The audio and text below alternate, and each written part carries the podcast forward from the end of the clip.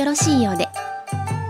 この番組では、落語が大好きなおじさん二人が、落語について話したい放題やっております。それでは、一緒に聞いてみましょう。お後がよろしいようで、7月下関椿雷道です。秋原です。よろしくお願いし。ますえー7月も下関になりましたので、随分昔の話をすることにはなるんですが、あ、聞いてる、あれで言うとね。はい。はいはい。えーね、これ、あの、すぐに聞いていただいてても7月21日なんですけど、はい。僕今から話そうとしている話が5月31日の話ですので、なるほど。随分昔の話なんですけれども、えー31日って聞いてピンとくる人はピンとくるのかもしれませんが、余市会っていうのがね、あのはい寄せでは、えー10日区切りでやってるので、31日があると余ってしまうので、その1日は特別工業が大体行われていて、はいで僕全然行ったことないかったんですよ、今まで。はいはい。で、えっ、と、その日はね、あの、このお後がよろしいようでもツイキャスの配信をやってるっていうのもあったりしたのそうで、まあ私無理言って、あのー何回か。何回か余市会行ってますけどね送らせていただいたことありましたけど。はいで、今回は逆に私が行きたかったので、ずらしてもらって遅めの時間から始めたりしたので、で、その、えっ、と、ツイキャスの方でね、この話してるんですけれども、その時の余市会の話をここで改めてしようかなと思っていて、はいはい。えー、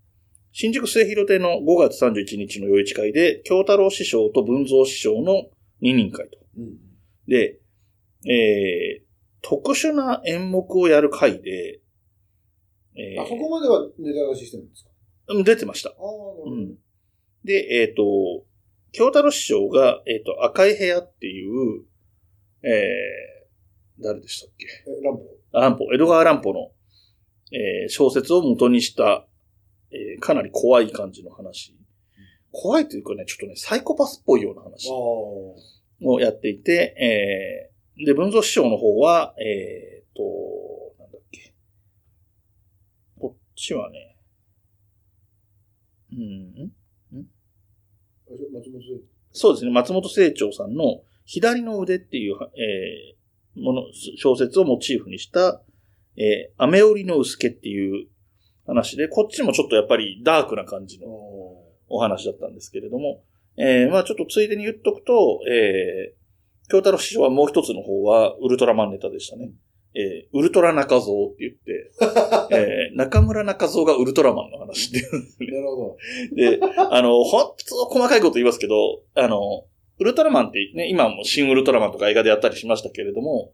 最初にやったウルトラマンのことをよく初代ウルトラマンって言うじゃないですか。はいはいはい。で、中村中蔵も初代中村中蔵なんで、そこも一応かかってるっていう話すなんですごいなぁ。でね、本当に僕ね、新ウルトラマン見てすぐぐらいだったのかな見る前なのかなぐらいに行ってるんで、そこのリンクも面白かったですけどね。で、あとはあれですね。あの、その、京太郎師匠の落語の中に、バルタン星人出てくるんですよ。ウルトラマンの話なので。で僕、たまたま着てたシャツが、襟付きのシャツが、バルタン星人が描かれてるのをたまたま着てて、あの、狙ったわけじゃなかったんですけど、うん。京太郎師匠だからっていうので言ってて、言ってればよかったんですけど、そういうわけでもなくたまたま着てたら、そんなのが出たので、で、僕立ち見で見てたので、京太郎師匠気づいてたら嬉しいなって思ったんですけど、どうかなってところなんですけどね。文蔵師匠ももう一席やったんですか？文蔵師匠も席ありましたけど、なんだったかな？で、割と、あの、古典の、うん。うん特に特別な、あれはなかったんですけど、ただ、文蔵師匠は、あの、焦点に出た直後だったんで、あのー、焦点の大喜利に、コアモテの師匠として出た。そうそうそうそう、はいはいなので、あの、ちょっと文句を言うみたいなのを、ちょっとネタ的にね、もう、もう二度と出てねえぞとか言って、ある笑いを取るみたいなことはしてましたけれども。あとゲストもそうあったらしいじゃないですか。あ、そうそう、もともとはゲスト目当てで行ったんですよ、これ。ねえ、えっ、そう聞いてますよと、ポッ、ポッドキャスト界隈では超有名人。まあそうじゃなくても有名人ですけれど、マキタスポーツさんっていう、うんうん。えーポッドキャストで言うと東京ポッド許可局はいはを、まあラジオでもやってますけれども、やってる方で、僕、い。役者としてもね。役者としても相当有名ですし、僕個人にとっては同郷の山梨県出身の方でもあるので、なるほど。いろんな意味で思いがあって、で、えっ、と、正直演芸の部分っていうのはあまり知らなくて、で、あのーポ東京ポッド企画局の中とかでも、時々そう歌ネタやっててとかって言葉は出てくるんだけど、実際に見たことなかったので、音ネタで本も出してますもんね。そうですね。はいで、なんか音楽の番組もちょっとやってたりしたんですあよ。あ、はい。そういういろいろ、まあ音楽に相当明るい方なのは分かってたんですけれども、で、まあ、そう、せっかくだから見てみたいっていうので行ってみたら、えっ、と、末広亭は初めてだったらしくて、でしょうね。んあのね、ポ東京ポット一緒にやってるサンキュー達夫さんは、あの、米粒社協漫才師なので、あの、漫才師として出てたりするみたいです。そうか、そうか。っていうことがありまして。で、実際、あの、音楽ネタも大変盛り上がっててね、あの、ミスチル風に歌うみたいな感じのことをやったりとか、えっと、長渕剛の歌と、桑田佳祐とかサザンオールスターズの歌を行ったり来たりさせるみたいなうん芸をやったりしていて、うんやっぱり音楽のセンスがある人じゃないとできない。うんまあ、ギター弾き語りで歌ったりもするので、なかなか難しいことをやってらして。何しろね、あの、立ち見のね。立ち見でした。僕がい、僕もだから、どのぐらい混むか全然読めずにうん、普通に行ったら、僕前座さんの直後ぐらいに入ったんですけど、うんもう立ち見で、うん。っていう感じでしたし、その後ももちろんまだお客さん入ってきてて、うんで、文蔵師はやっぱり、牧田スポーツの客かとかはいじりで言ってはいましたけど、でもまあまあ、やっぱり人気者ではありますからね。うんまあで、えっ、と、末広亭、新宿末広亭って基本的に、えっ、と、メインのところが椅子の席があって、うんで、椅子の席が大体埋まってくると桟敷に通されたりもする。で、えー椅子の席も桟敷の席も埋まってくると2階。はいはい。で、2階も埋ま、大体埋まると立ち見ってなってくるっていう順番なので、立ち見が出てるっていうのは本当にフルのマックスの状態なので、いはいはやでもそれでもやっぱり結構な人数いましたからね。い。で、、マキタスポーツさんが目当ての人も多かったんだろうとは思いますけど、あの、業界人っぽいスーツの人は、牧田さんの終わりで帰ったりした人もいましたけど、え、そうなんだ。あで本当にだからおそらく関係者とかなんじゃないですかね。あ、なるほど。で、以外はほぼいなかったです、逆に言うとそれ以外の人で、そういうタイミングで帰る人いなかったので、難しいですけどね、別に寄せってね、いつ入っていつ出ててもいいもんだっていうのがあるので、鳥までいなきゃいけないってこともないんですけど、まあまあ、でもそれでもね、やっぱり気持ちよく演じてもらいたいのでっていう思いもこちらもあるのでっていうのもあったんですけど。いずれにせよですね、その、僕はその、牧田さんも良かったんですけれども、その、赤い部屋と、その、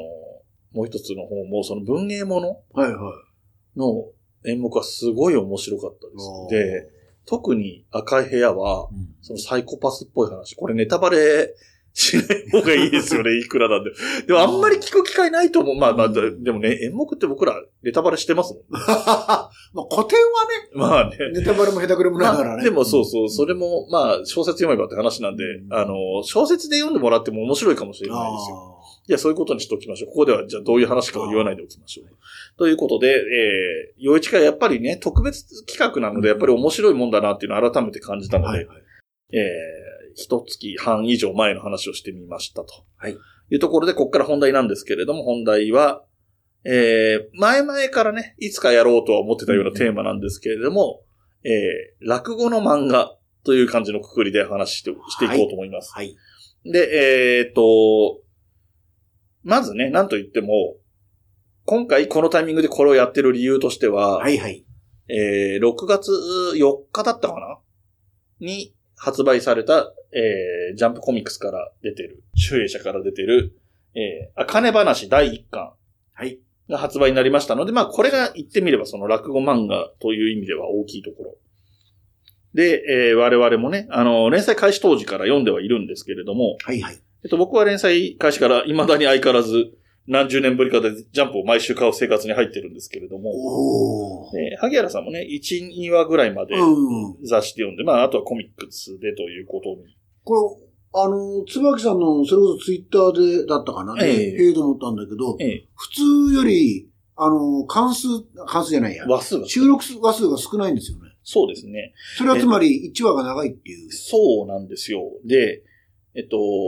ちょっと、正確にはわかんないですけど、あの、漫画の場合って、えっと、ギャグ漫画とストーリー漫画で多分ページ数の設定が違うとかがあるんで、厳密には言えないんですけど、うんコミックスって大体1冊あたり9話か10話ぐらいなんですよ。うんなんですけど、今回の茜話は7話。うんまあ、この漫画の付け方で言うと、な第7席までなんですね。で、えっ、と、第1席がまあ明らかに長かったんで、うんうんそれはもちろんそうなんですけど、これ連載のやつを買っ、あの、ジャンプを買ってたのでわかるんですけど、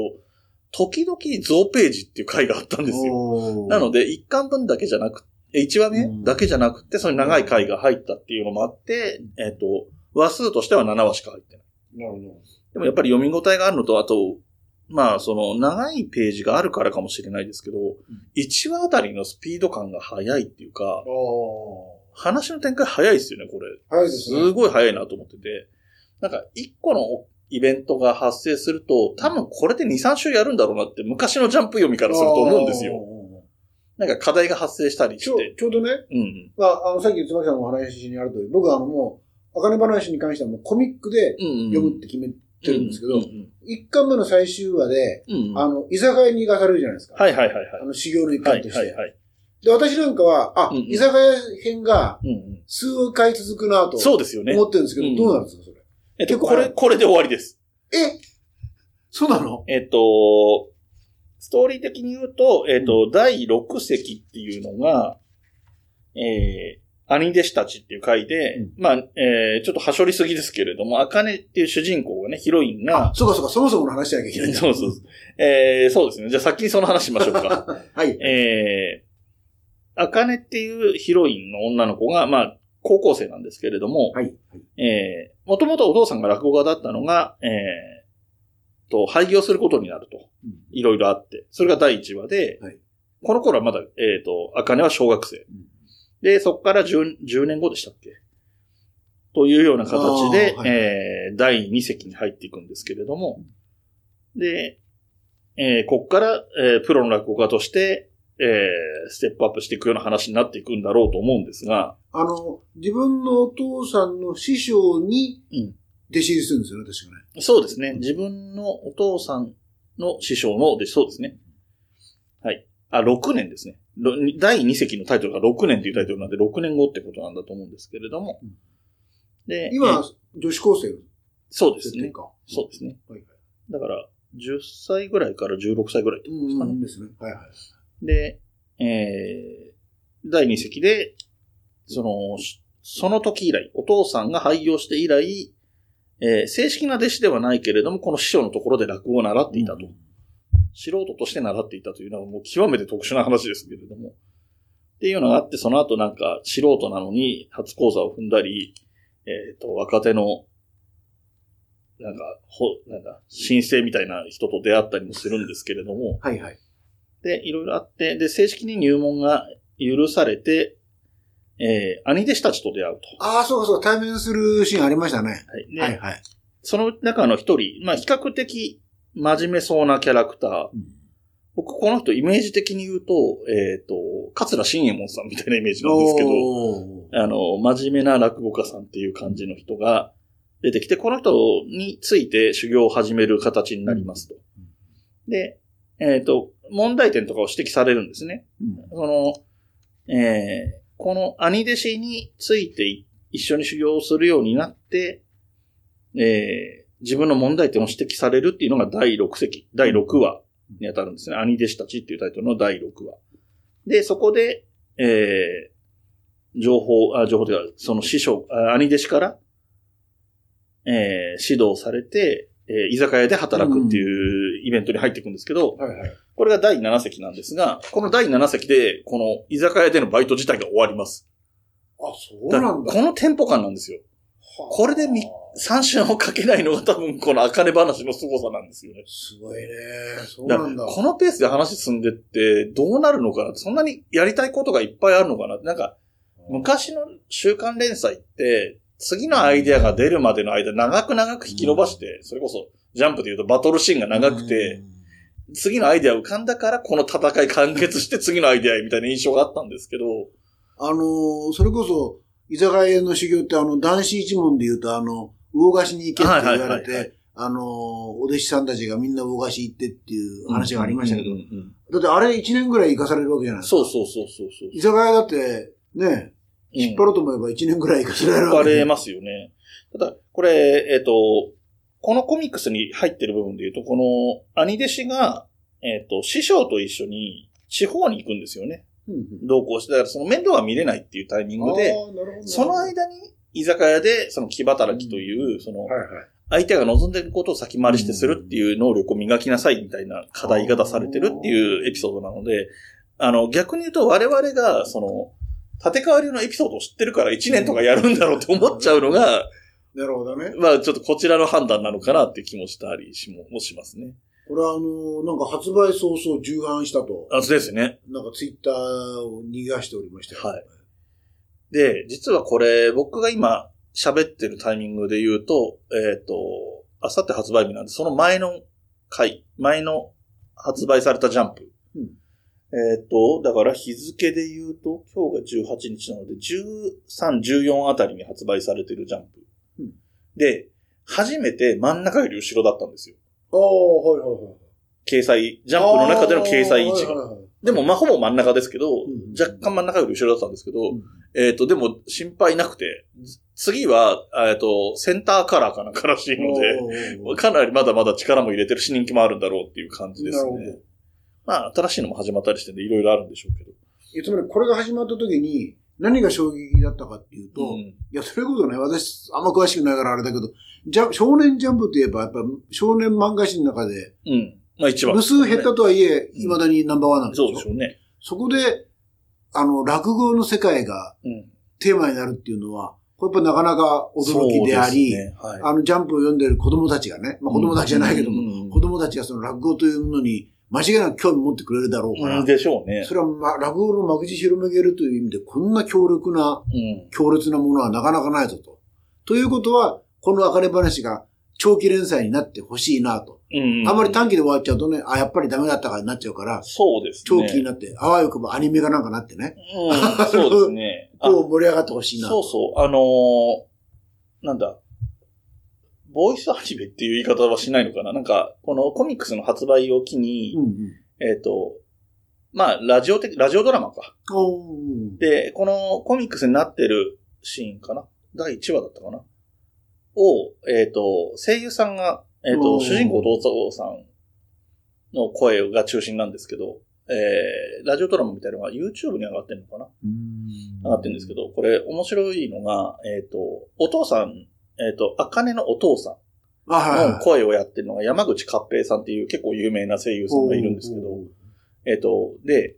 えっ、と、あかねの声をやってるのが勝平さんの娘さんなんですよ。あ娘さんももう大人で声優さんなんですけど、だから実際に親子の声優さんが、この親子の落語家の話を演じたっていうところもあって、話題そこでも話題性があって、で、山口勝平さん本当に、えっ、と、ランマ2分の1とかかな。割とそういうかなり大きい役やってるような人なので、あの、声優明るい人は何を今更っていうぐらい有名な人なんで、まあ、それ、あの、逆に山口勝平さんとか娘さんが好きで、あ、だったら聞こうで聞いた人もいるぐらいだと思うんですよね。なるほど、結構ね、力入ってるんじゃないかな。でそういうね、ラジオドラマみたいなことをお金かけてやってるわけだから、うんやっぱり人気高いんでしょうね、きっとね。だって大きなことを言うならば、キャプテン翼でさ、ええ。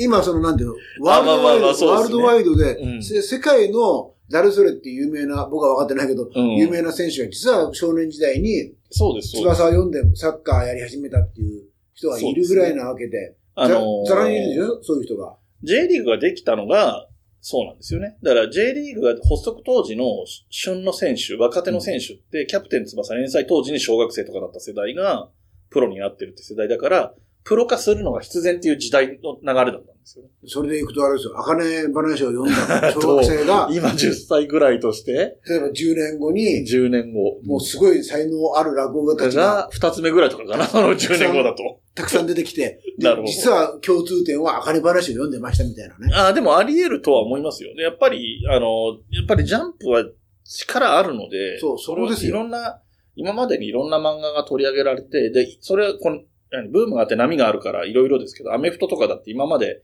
アメフトの漫画なんて全然先行しなかったのに、アニメ化まで行って、で、その時自体はやっぱりアメフトだって人気が盛り上がったりもしたとかっていうのはありますから、まあ同様のことはもちろん起こるとは思います。いやっぱりそういう意味でジャンプでっていうのは大きいです。そうそう。だからそこが私もね、あの、注目せざるを得ないとそうですね。ころですよ。はい。で、なんか割と、この、いろいろ細かいところでね、設定的にどうなのかっていうのはもちろんあるんですけれども、あの、そのお父さんがね、波紋にされるのが、師匠からじゃない人からそうそうそう波紋にされるっていうのは一番大きいんですけれども、あれ一番気になったわ。あと、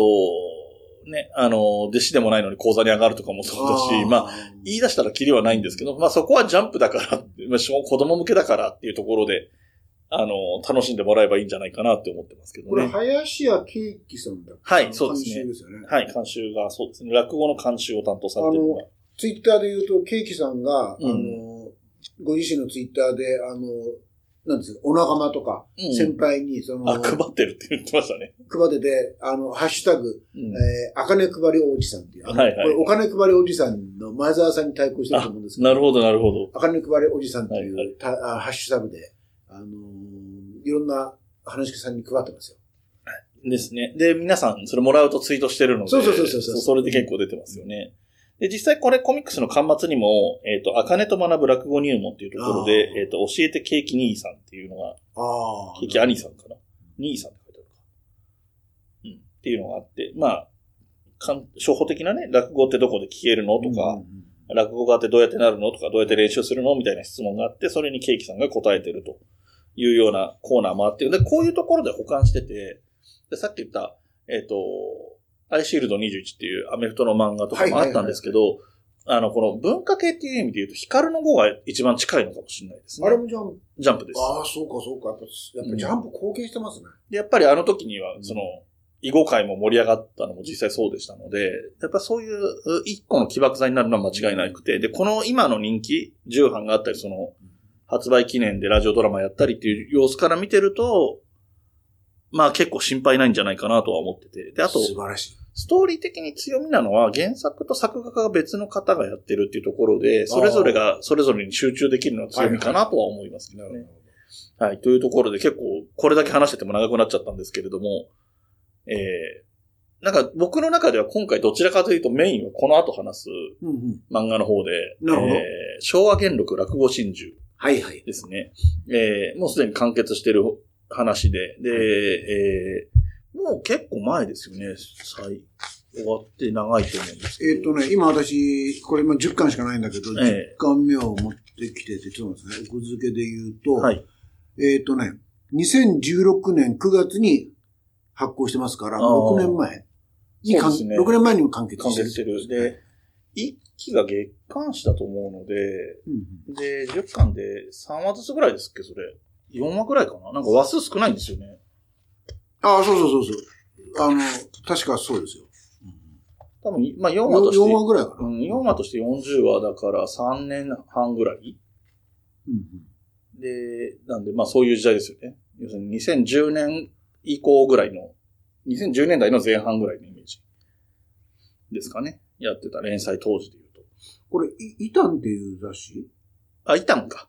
これ、あれによるとあれですよ、偶数月に発売って書いてある。あじゃあ、隔月誌。うんうん。だからさらに、倍ぐらい古いってことかね。はい。長い期間やって、まあ、それで10巻いってるのすごいなと思いますけど。で、一回、一話一話はとても長い。まあ、その隔月だからっていうのもあるんでしょうけど。で、こちらはですね、この、なんか一つの側面で見ると、あかね話とすごい対照的だなと思うのが、まあ言ってみれば、あかね話は令和の話じゃないですか。はいはいはそれに対して昭和元禄落語真珠は本当に昭和の話で、い。はいはい。で、厳密に言うと多分10巻、最終巻とかになると平成にかかってきてると思うんですけど、ストーリー的には。これ、ねどうなんですかねちょっと。なんかげん、まあまあ架空の話なんで、うんかなりフィクション性高くなってるんで、ちょっと微妙なんですけど、ただバブルが崩壊してますからね。はあ、はあはバブル崩壊って平成に入ってからなので、うんまあえーそういう意味で言うと、まあまあ平成に時代的には入ってるんだろうと思うんですが、で、一方で、じゃあ昭和がいつからやってるかって言えば戦前から話はあるので、うん。はいはいはい。そういう意味で言うと、まあ昭和元禄って語るのもうんうん納得のいくような話、設定になっておりまして、えっと、こちらあらすじ、ざっくりのところまず話すと、えっと、主人公の、えー、刑務所から出てきた男が主人公で、はいはい。これが落語家の、えー、有楽亭八雲という落語家さんに弟子入りするというところから始まって、はいはい。で、えー、今まで弟子を取ってなかった八雲師匠が、まあ、気まぐれで弟子を取って、弟子に取って、で、まあ、多少いろいろあってね、トラブルとかもありつつ、で、えー、その八雲師匠の若い頃からの話を。思い出話として語るっていうところはだいぶボリュームがある。ありますあります。何冊かにわたって描かれる話になるんですけれども。はいで、その後に、えーまた、現代、この物語の中の現代に話が戻ってきて、えーいろんなエピソードがまたそこからあると。えっ、と、どの辺から話していけばいいのかってところがあるんですけど、まあね、ネタバレ問題もちょっとどのぐらいまでっていうのもあるから難しいですけど。あの、まず私自身は、この昭和元禄落語真珠っていうタイトルは、うんうんまあもちろんっていうか、うん知ってはいたんだけど、うんなかなか読む機会がなくって、うんまあ、今回、えっと、いや、実は、このポッドキャスト始めるにあたって、確か僕、そのタイミングなんかで実感買ってはいたんですよ。あ、そうだけど読む、途中までは読んだ読んでたんだけど、なかなかその後が読めなくって、うん。で、今回、まあ、一気に、一週間ぐらいで、えー、10巻読んだんですけど、何よりかん、びっくりしたのが、あの、話がすごくよくできてるというああ、か、はいはい。あの、本当にこう、入り組んだ話なんだけど、うんで、それこそふ伏線も効いてるし、うんあ、これとこれがこうなってるんだな、みたいなところもあって、はい。で実によくこんなきっちりしたつく話をお作りになったなと。まあ、久保田春子さんですか、うんあの、すごいなというのが一つと、うんあと、まあ、これも見てはいないんだけど、あの、アニメとかテレビドラマとかにもなってるぐらいの、すごくこう、なんですかね、あの、それこそ落語ブームの一つのそうですね。この時ブームでしたね。形になってたんじゃないのかなという。そうですね。はい。で、えっとね、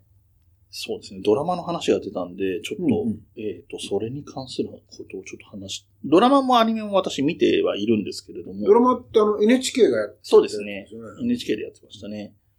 で、えーちょっとすぐ見つかな。僕ね、当時ね、ドラマがやってた時に、うん2話目から感想ツイートしてるんですよ。おほでえっとね、そのツイートも、なんかね、感想自体は一言ぐらいなんですよ。うんで、なんかね、ハッシュタグで演目とかを書いてるっぽくって、うんっえっとね、まず2回から。これドラマの話ですよ。えー、第2回から登場の七代目有楽亭役の、えっ、と、だから、主人公が弟子入りしたのが8代目なので、その先代ですね。ああ、はいはい。が、えっ、と、平田光さんが演じてて、さすがにうまいと。原作と少し雰囲気が違うけど、しっくりくるって書いてて、その下にハッシュタグをいっぱいつけてるんですけど、えー、ハッシュタグっていう言葉を省略しますが、野ざらし、タラチネ、ジュゲム、初天神、品川真珠、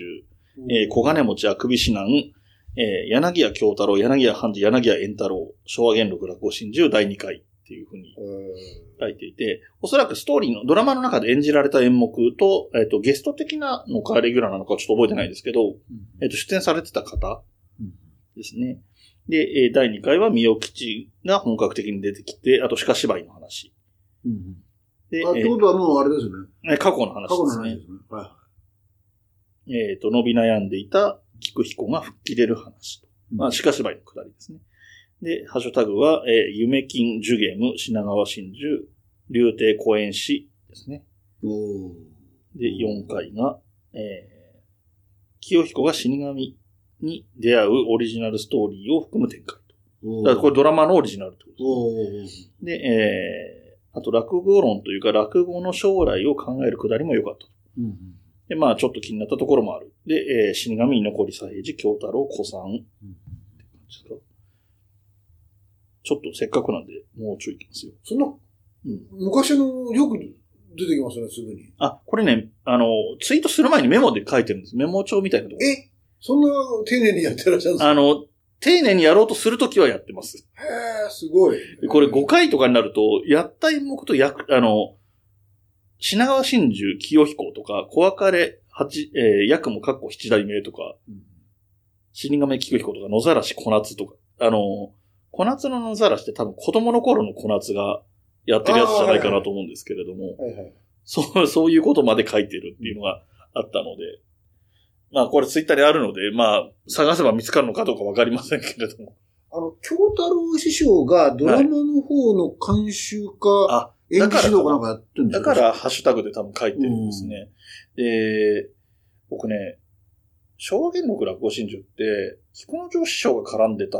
印象があるんですけど、伊田天じゃなくて？あ、伊達天のせいか。伊田天の、伊田天も落語が出てくるけど、新章とか。あれのし演技指導は聞くのじゃあそっちかな。で、なんか、えっ、と、アニメの方は林家の方だったんですよ。誰だかをちょっと失念しちゃったんですけど。あ、そっか、アニメもあるもんね。そうそうそう。なので、アニメ、今日ちょっと収録前に、あの、なんだ、Unext かなんかで見れるので見てたんですけれども、アニメ版のシーズン1っていうのを見てたんですけど、落語はね、多分僕、ちょっとね、僕が知ってるのとアレンジが違う感じがする落語が多くて、いや、ごめんなさい。つまり、落語をやるシーンがあるんだけど、ちそょうそうそうそう。っと違うってこと？そうそうそうそうその辺がだから、えっ、と、今月も中崎とかでもちょっと話題出てきてるけど、その、古今亭と林だとやることが、やり方が違うとか、そういうことだと思うんですけど、うん。ちょっと微妙に違う感じがすることが多かったんですよね。僕が案外林は見てないのかなっていう気がしたし、あとはもう、その、アニメの制作上の都合なのかもしれないんですけれども、やっぱりこれ、アニメ版の話をすると、また声優さんの話ですけれども、えっ、と、昭、昭和の方の話で出てくる、その、えー、菊彦と、えーはい。スケロクっていう二人はいはい。は落語のシーンが多いんですよね。やるシーンが多いので、はいあの、声優さんたちが上手いです。あの、スケロクは山寺宏一さんなんで、声優としての評価もとても高いし、あの、清彦さんの声優さんも有名な人なんですけど、いずれにせよ落語上手で、なんかね、あの、立川志らくので CD かな、聞いてたら、うん。私の、私ってし志らくね、うん。私の死神を、うん。確かアニメだと思うんだけど、品川新、えー昭和元禄落語真珠のうん。アニメの主主役が私の死神を参考にしてくれたんですよね、みたいなことをえー、言ってるんですよ。で、死神って確かに昭和元禄落語真珠で何回か出てくるじゃないですか。うんで、あの、つまり、えっと、監修とかじゃなくって、個人的にその声優さんが参考にしたような言い方だったんですけどね。はい。確か。下げかな？なんか下げがなんか、ちあょっと違和感あったな、あったような気ああ、がするな。なるほどね。うん。なんかそういう意味では、その、漫画でもそうなんですけど、アニメは特に、あの、演じられ方とかっていうところも一つうんうん面白みがあります。なるほど。えっと、漫画版の昭和元禄落語真珠って、えっと、結構落語の、えー、まあ、セリフというか、演じられてるワードっていっぱい出てくるんですけど、うんもちろん全部は描けないので、結構はしょりはしょりなんですよね、描かれ方が。。でなんか、読む分にはその落語のパートに関して言うと読みづらいかなっていう気はしていました。だからなんか、どっちかっていうと、読んで、あ、この演目かっていう確認をする。ああとはそこはもう飛ばしちゃうぐらいの感じで読んでて、まあ逆に言うとストーリーが面白いのでね、うんストーリー中心でっていう、あとはまあ、えっ、と、演じられる演目が何なのかとかっていうのが、そのストーリー的な効果とかを描いてる部分もあるじゃないですか。それこそ結構クライマックスの方で、えー、と、芝浜やりますよね。えっ、と、スケロクが。あ。はいはい。で、あの後、みよきちと話すシーンで、スケロクが喋るセリフが、その、芝浜にあるようなセリフを言うくだりがあったりするのとかは、うんリンクさせてるんだと思うんですよ、当然。で、ね、落語の演目いっぱいある中で、このストーリーの展開だったら、ここで何をやったらいいかっていうのは選べるわけじゃないですか、漫画家さんが。はいはい。でそれこそ死神だって死にまつわるエピソードが近い時に、匂わせるような感じで使うとかっていうことができるので、でそういうところまで考えて読むと、で、おそらくツイッターとかね、ネットとかを見ると、そういう深読みみたいのはいっぱいあるだろうから。そういうのと合わせながら読むっていうのも一つの楽しみなのかな、なんて気もしますね。私あの、まあ、さっき言ったように、初めて今回通して読んで、うん。この久保田さんって、やっぱ落語お好きなんだなと思ったのが、うんあのー、居残り左平次はい。を喋るシーン、あ、じゃあごめんなさい、えっ、とね、あれだ、大工調べだ。あ大工調べのシーンで、うん。えっとね、なんでこの棟梁は単価切るのかな、みたいなのがああって、はいはいはいはいそれで、えーその主人公に、いや、俺分かった。あれ、要するにスッキリするんだよ。うん言えばうんうんいうことでスッキリするんだよっていうセリフがあって、あ、あります。これは、あの、新章の、うん要するにあの棟梁は言いたいだけなんだよっていうのに通ずるところがあって、非常に的確なそうですね。フレーズだなと思ってあのますね。、我々にか引っ張ってきて話すと、関関手のぼるさんがゲストで来ていただいたときに。大工調べが好きじゃないって話してたじゃないですか。あの、おしらすが納得いかないみたいな話をされていて、であの喧嘩風景がいい。だからそこで終わりにしたいみたいな。タイトルもちょっと変えるんだみたいなね。はい。はい、話をされていて、うんで、やっぱりそこを、その時もやっぱり確か、のぼるさん言ってたと思うんですよね。うんあの、あの人単価切りたいだけですよね、みたいな言い方されてて、やっぱり、そこに尽きるんだなって、その単価、まあ、やっぱり言い立てが落語って一つ大きい材料なので、はいはい。そこでその言い立てを、あの、縦板の水でね、それこそ新潮さんみたいに、スラッと行くところが聞かせどころで、えーそこのために必要な装置としてのそれまでの物語みたいな側面があるので、で、そういうことが分かってる人が書いてるっていう、で、その、出してる結論もね、まさに。新章さんであったり、そののぼるさんもね、違った意味で言ってる、そこと同じ帰結に至ってるっていうところで、確かにそうですよね。まあこれ落語好きじゃないと書けないですしね、うんそもそもね。あとまあその落語に対する、落語なんですか、将来とかね。うんあとその落語っていうのは結局共感のもの、共感がテーマなんだみたいな話とか出てくるじゃないですか。うん非常になんていうか、あのーストーリーももちろんガチッとしてるんだけど、んその、やっぱ落語に対して、やっぱり考えてらっしゃる方、あの、好きとか嫌いももちろんそうなんだし、落語のことをよく考えてらっしゃる方なんだなっていうのが、うんこう、行間からそうですね。わかるっていうかね。あの、大体のストーリーとして、その、まあ、こう、2個、時代がね、大きく分けて2個あって、うんその古い方の時代の方のことで言うとね、まあ戦争とかがあって、落語家自体が減ってるっていうような時代背景とかも描かれたりするし、うんで、その中で二人が、えー、まあ、友でありライバルであるような関係の菊彦と助六っていう関係がずっと続いていくんですけれども、で、お互いがお互いをね、羨ましがってたりするみたいなのもあるし、で、二人が目指すべき落語みたいな話も出てくるじゃないですか。ああ、はいはいはい。で、これ本当に好みの問題なんで別にいいんですけど、僕はだから、あそこでスケロクが言ってるスケロクが目指してる落語ってあんまり好きじゃないんですよ。あ、の、なんかう、上の諸先輩からなんか言われても、でも客は受けてたぜとかって言って片付けちゃう。うんうん要するに笑いが取れればいいだろうみたいな姿勢っていうのは僕はあんまり好きじゃなくて。で、一方で、その、なんつうの、この時代が変わっていく中で、客が求めるものができなきゃしょうがないんだっていうのも確かに大事なんですよ。で、それがうまくいってないから、この物語上では寄せが東京で一件しかない。関西あ、でそうそう、一個もないそうなっちゃうんですよね。うんあの、そこはフィクションなんですけど、現実よりも数が減ってるし、うんで、その最後の一個も焼けちゃうみたいなのがあるので、そうそうそうそう。あのーそういうこともあるんですけど、ただ、それも大事っていう一方で、その、伝統芸能みたいな意味で残さなきゃいけないっていう側面もあって、そっちは菊彦がやるべきことだって、その、スケロク自身が言ってる。で、まあ実際、スケロクは割とそういう、あスケロクじゃないや。菊彦はそういう路線の落語をするようになっていく。で、やっぱり僕イメージとしては、あれなんですね。そこのは、新、新章、炎章のイメージがあって、あの、フラがあって笑いが取れる新章と、あの、どちらかといえば堅物で、ちょっと艶っぽい話とかのが得意な炎章っていうイメージと重なるなって思ってて。で、まあ、時代的にもね、あの、戦争中に満州に行くっていうエピソードが、二人一緒に行くっていうわけじゃないんですけど、ちょっと近いエピソードが出てきたりっていうことで、世代も同じような設定だろうし。で、あと、見た目のイメージ、この二人の見た目のイメージで言うと、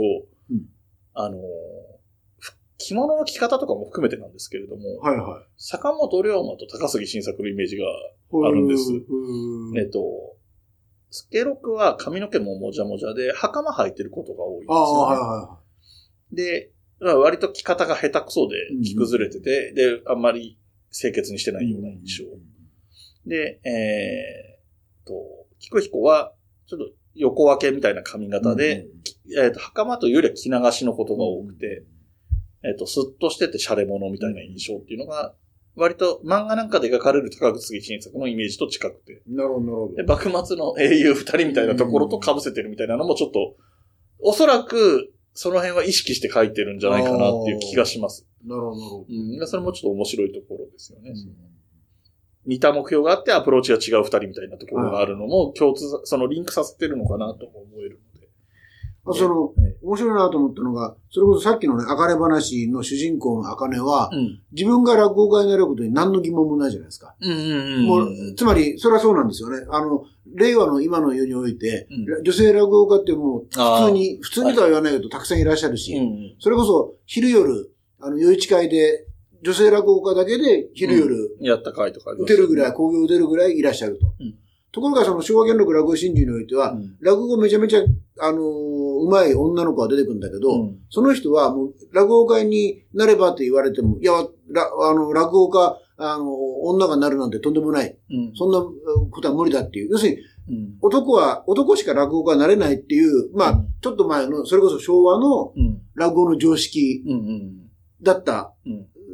前提でこう描かれてるから、た、多分、うん。このリアルタイムで描いてる頃にはもう普通にいたはずなんですよ。そうです、そうです。だけど、その、もう少しその前の時代描いてるから、あの、女性の落語家に対する、その描き方が、あの、つまり、茜話と昭和元禄だと、うん。だいぶち、だいぶというかかなり違うなっていうのが非常に印象深かったですね。あのー、2010年代に書かれてる漫画で、あえてタイトルに昭和って入れてうん昭和の時代を書いてるので、はい結構恣意的に昭和の価値観っていうのは出してると思うんですよね。はいはいはい。で、まあその中にその、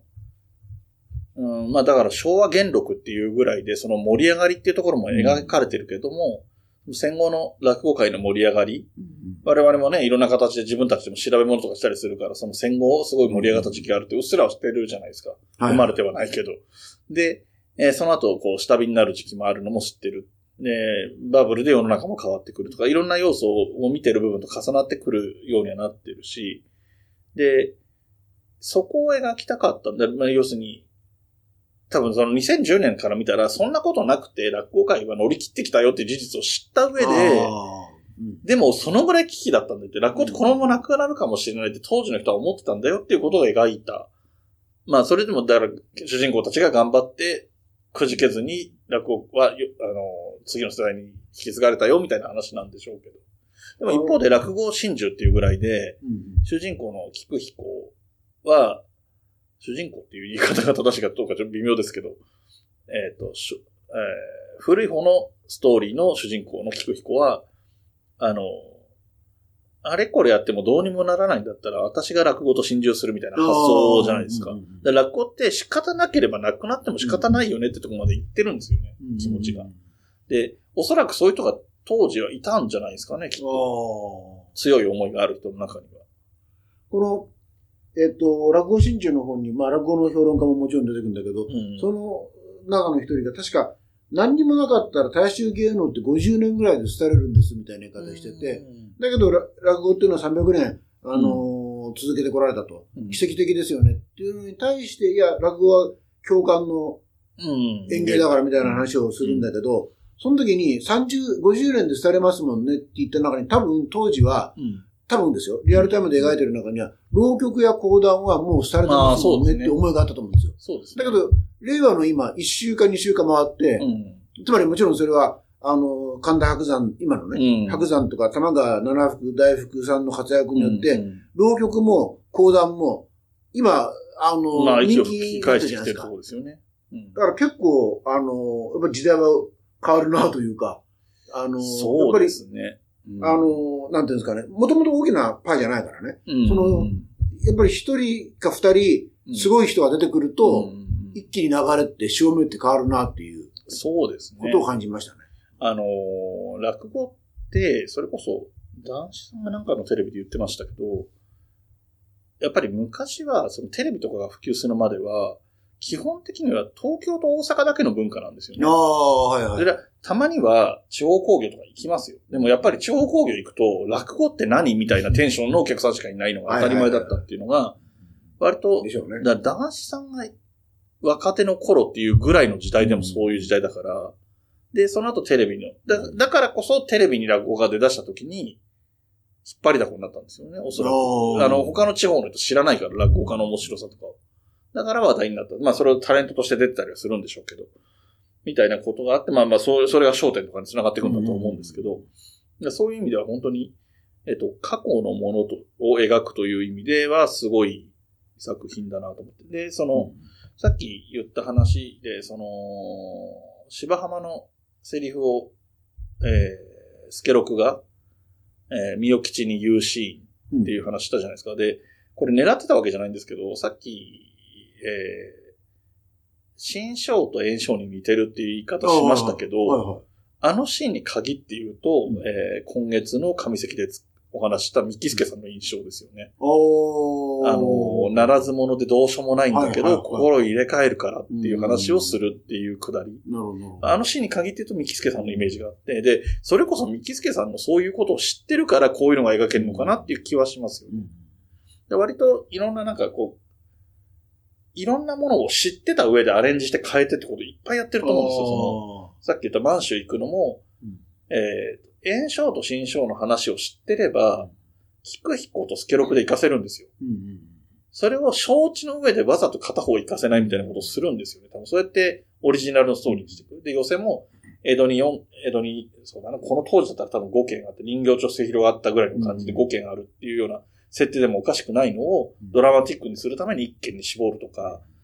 なんか、そういう工夫をすごいされてて、これだから知らなくて偶然になってるんじゃなくて、知ってる知識を改変しながらストーリーにはめ込むみたいなことはしてるんだろうなっていうのは感じますね。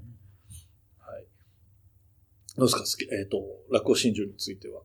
いや、だからあれですね、あのーテレビドラマとかを、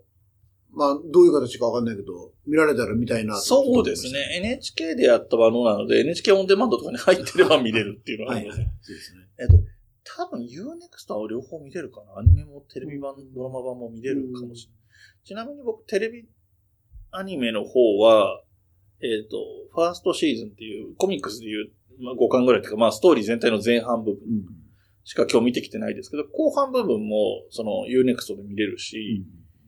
で、検索した感じだと、ドラマ版も見れそうでした。おはい。なので、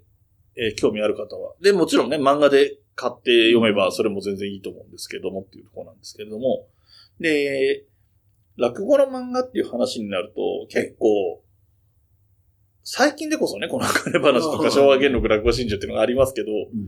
それまでは、落語の漫画といえばっていうので上がってくるのは、ずっと寄せ芸人伝だったと思うんですよね。そう、古谷光俊さんのね、はい。あの、ダメ親父。ダメ親父とか、あの、多分そうだと思うんですよ。で、まあ、絵のテイストがね、ギャグ漫画的な絵のテイストなんで、ちょっと今まで話した2作とはだいぶテイストが違うんですけれども、で、僕も一応これにちなんで、えっ、と、普通に今、あの、電子書籍、電子書籍で買えたので、1巻だけ買って1話だけ読みましたけれども、うん。なかなか重たい要素もある話だったんで、ちょっと話省略しますけれども。で、萩原さんは、うん。えっ、と、当、当時っていうか、昔？多分ね、ちょっと記憶が、あの、曖昧とか、はっきり正しいかどうかわかんないけど、うん多分が、大学時代に、寄せ芸人伝、うんあの、人気で。だから僕大学時代に、あれ、えーあの、まあ、前巻、多分最後までだと思うんですけど、はい。読んだ記憶があります。うんただしうん、前巻つってもあれは1話読み切りだから、うんうんまあ、どの巻読んでも、読まなくても、あの、ねストーリー的に困ることはないんですけどね。はいはい。で、あれはちなみに、えっ、と、江戸から、まあ、明治のうん最初ぐらいが大体、あの前提で、うん。で、1話読み切りだから、うん。あの、主人公が誰ってわけじゃなくて、はい。ろんな芸人さん、まあ、その芸人っていうのも、基本的には架空の芸人で、うん。ただし、この人のエピソードって多分新章だなとかね、あ、そういうあの、炎章だなとかね、ん文楽だなっていう風なエピソードを使ったネタが、あの、多くって。で、もう完全に多分、古谷さんオリジナルの多分ネタもあると思うんですけど、ああ、ええ。いう感じで、あ、これ新書っぽいな、みたいなね、えー、いうのを、こう、で、あの、で、第1話が終わると次の第2話は全く全然違う話家さんの話がうんまた短編で出てきて、で、また次読むと、えー、全然違う話があって。で、あ基本的には、あ、なんか落語って面白そうとか、うんあとか、まさにタイトル通り芸人ですよね。うん女性芸人ってなんか面白そうだわっていう感じにしてくれますよね。そうなんですね。あの、まあ、古い話だなっていうのは分かってたの、1話読んだだけでも分かってたんですけども、古い落語家さんだったら、だと名前知らないこともあり得るので、僕、これ、この人いたんだろうなって思って話読んでたんですけど、え、あれ多分全員、あ全員架空の人物なんですね。で、エピソードだけ過去の、あいろんな方のエピソードを引っ張ってきてっていうような。うふうに僕は理解してます。ええなるほどね。だだから、あの昔だったら何？あの、結局、前座がずっと長かったから、そのまま、あの、えっ、と、下足版になった人の話が出てくるんですこれ多分そういう人いたはずなんですよね。うんうんうんだからそういうのを持ってきたりとあか、ー。あとなんだっけな、料理がやたら詳しくって、料理を独演会の時につけたうん人とか、うん。今思いだけ、思い出しながら喋ってますけど、うん。えーいうふうなこととか、うん。なんか、その下足版の話で言うと、あの、昭和連元禄落語真珠でも、うんえっ、と、前座の時、二つ目の、えっ、と、主人公が前座の時、あの、与太郎がうんうん。前座の時の兄さんが、なんか、もぎりかなんかで終盤出てきますよね。なんか、し落語だけでや、食っていけないから、もぎり手伝ってるんだとか言って出てきたりとか、はい。なんか、そうそう、そういう、そういうちょっとなんか雰囲気似てる話かなと思ってちょっと言ったんですけど、なるほどね。だから、あの、うん。なんていうんですかね、えっと、当時の、だから、あの、寄せ芸人伝、寄せ芸人伝を読んでも、うん。落語のネタはうん。わかんないんだけど、うん。寄せ芸人ってなんか、つまり落語の世界、うん。話し家さんたちの世界ってなんか面白げだなっていうことを、あの、イメージ操作というか、うん印象は多分、多分に与えることができて、逆にその寄せ芸人たちのな、なんていうの例えば博打とかさ、うんそういう世界はほとんど描いてないはずだから、あの、いわばいい世界っていうんですかね。ああ、楽しい世界をこう描いてくれてるみたいなるほど。だから、そうですね。演目のこともそんなに触れないな。し。触れてない。うん。えー出てくる落語家さんも実在の人物じゃないから、あくまで雰囲気的な話っていうことなんですね。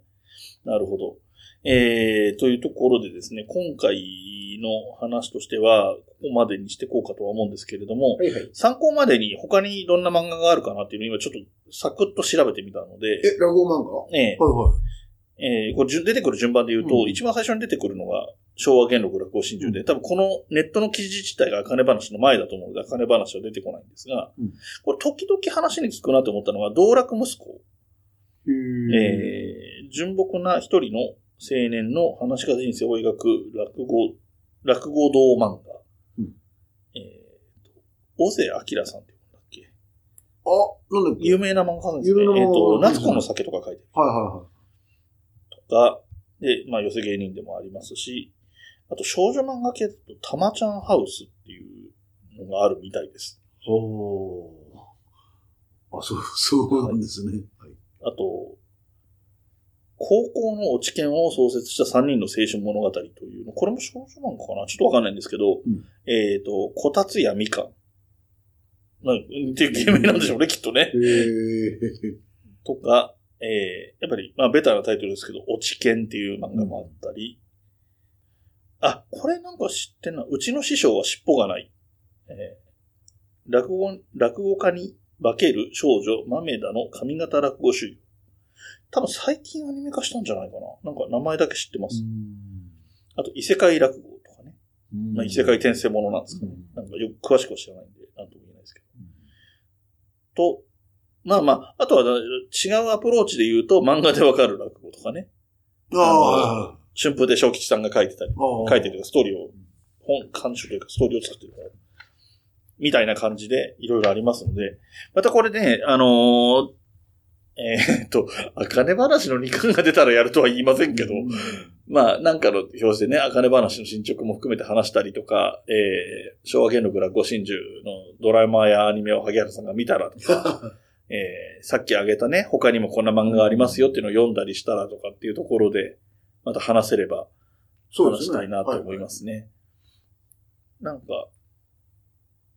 どうですかね。まあでもやっぱり、まあ注目はもちろんね、げ現在進行形のあかね話とりあえず、あかね話、長く続いてほしいですね。そうですね。で、今、ね、一巻出たばっかりで、えー本体440円の税込み484円ですので、まあ、手は出しやすいタイミング。昭和元禄落語真珠は今いきなり10巻ってなるとね、うんあの、だ苦手っていうか、ちょっとわかんないなっていう人もいるかもしれないけど、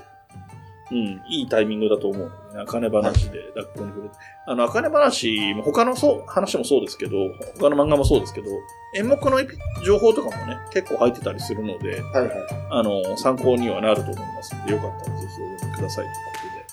ということで、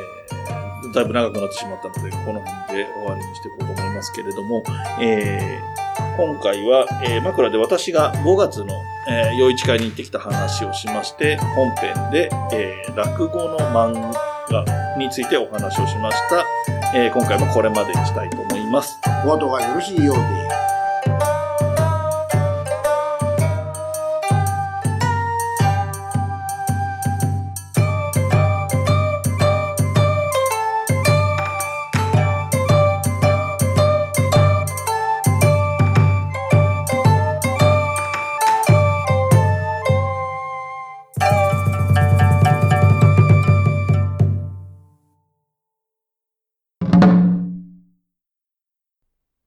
組ではお便りを募集しています。メールアドレスは、おあと202004アットマーク gmail.com o, a, t, o, 202004アットマーク g, m, a, i, l, c, o, m です。お便りお待ちしております。また、SNS のハッシュタグは、シャープおあと。おあとはひらがな3文字です。こちらもよろしくお願いします。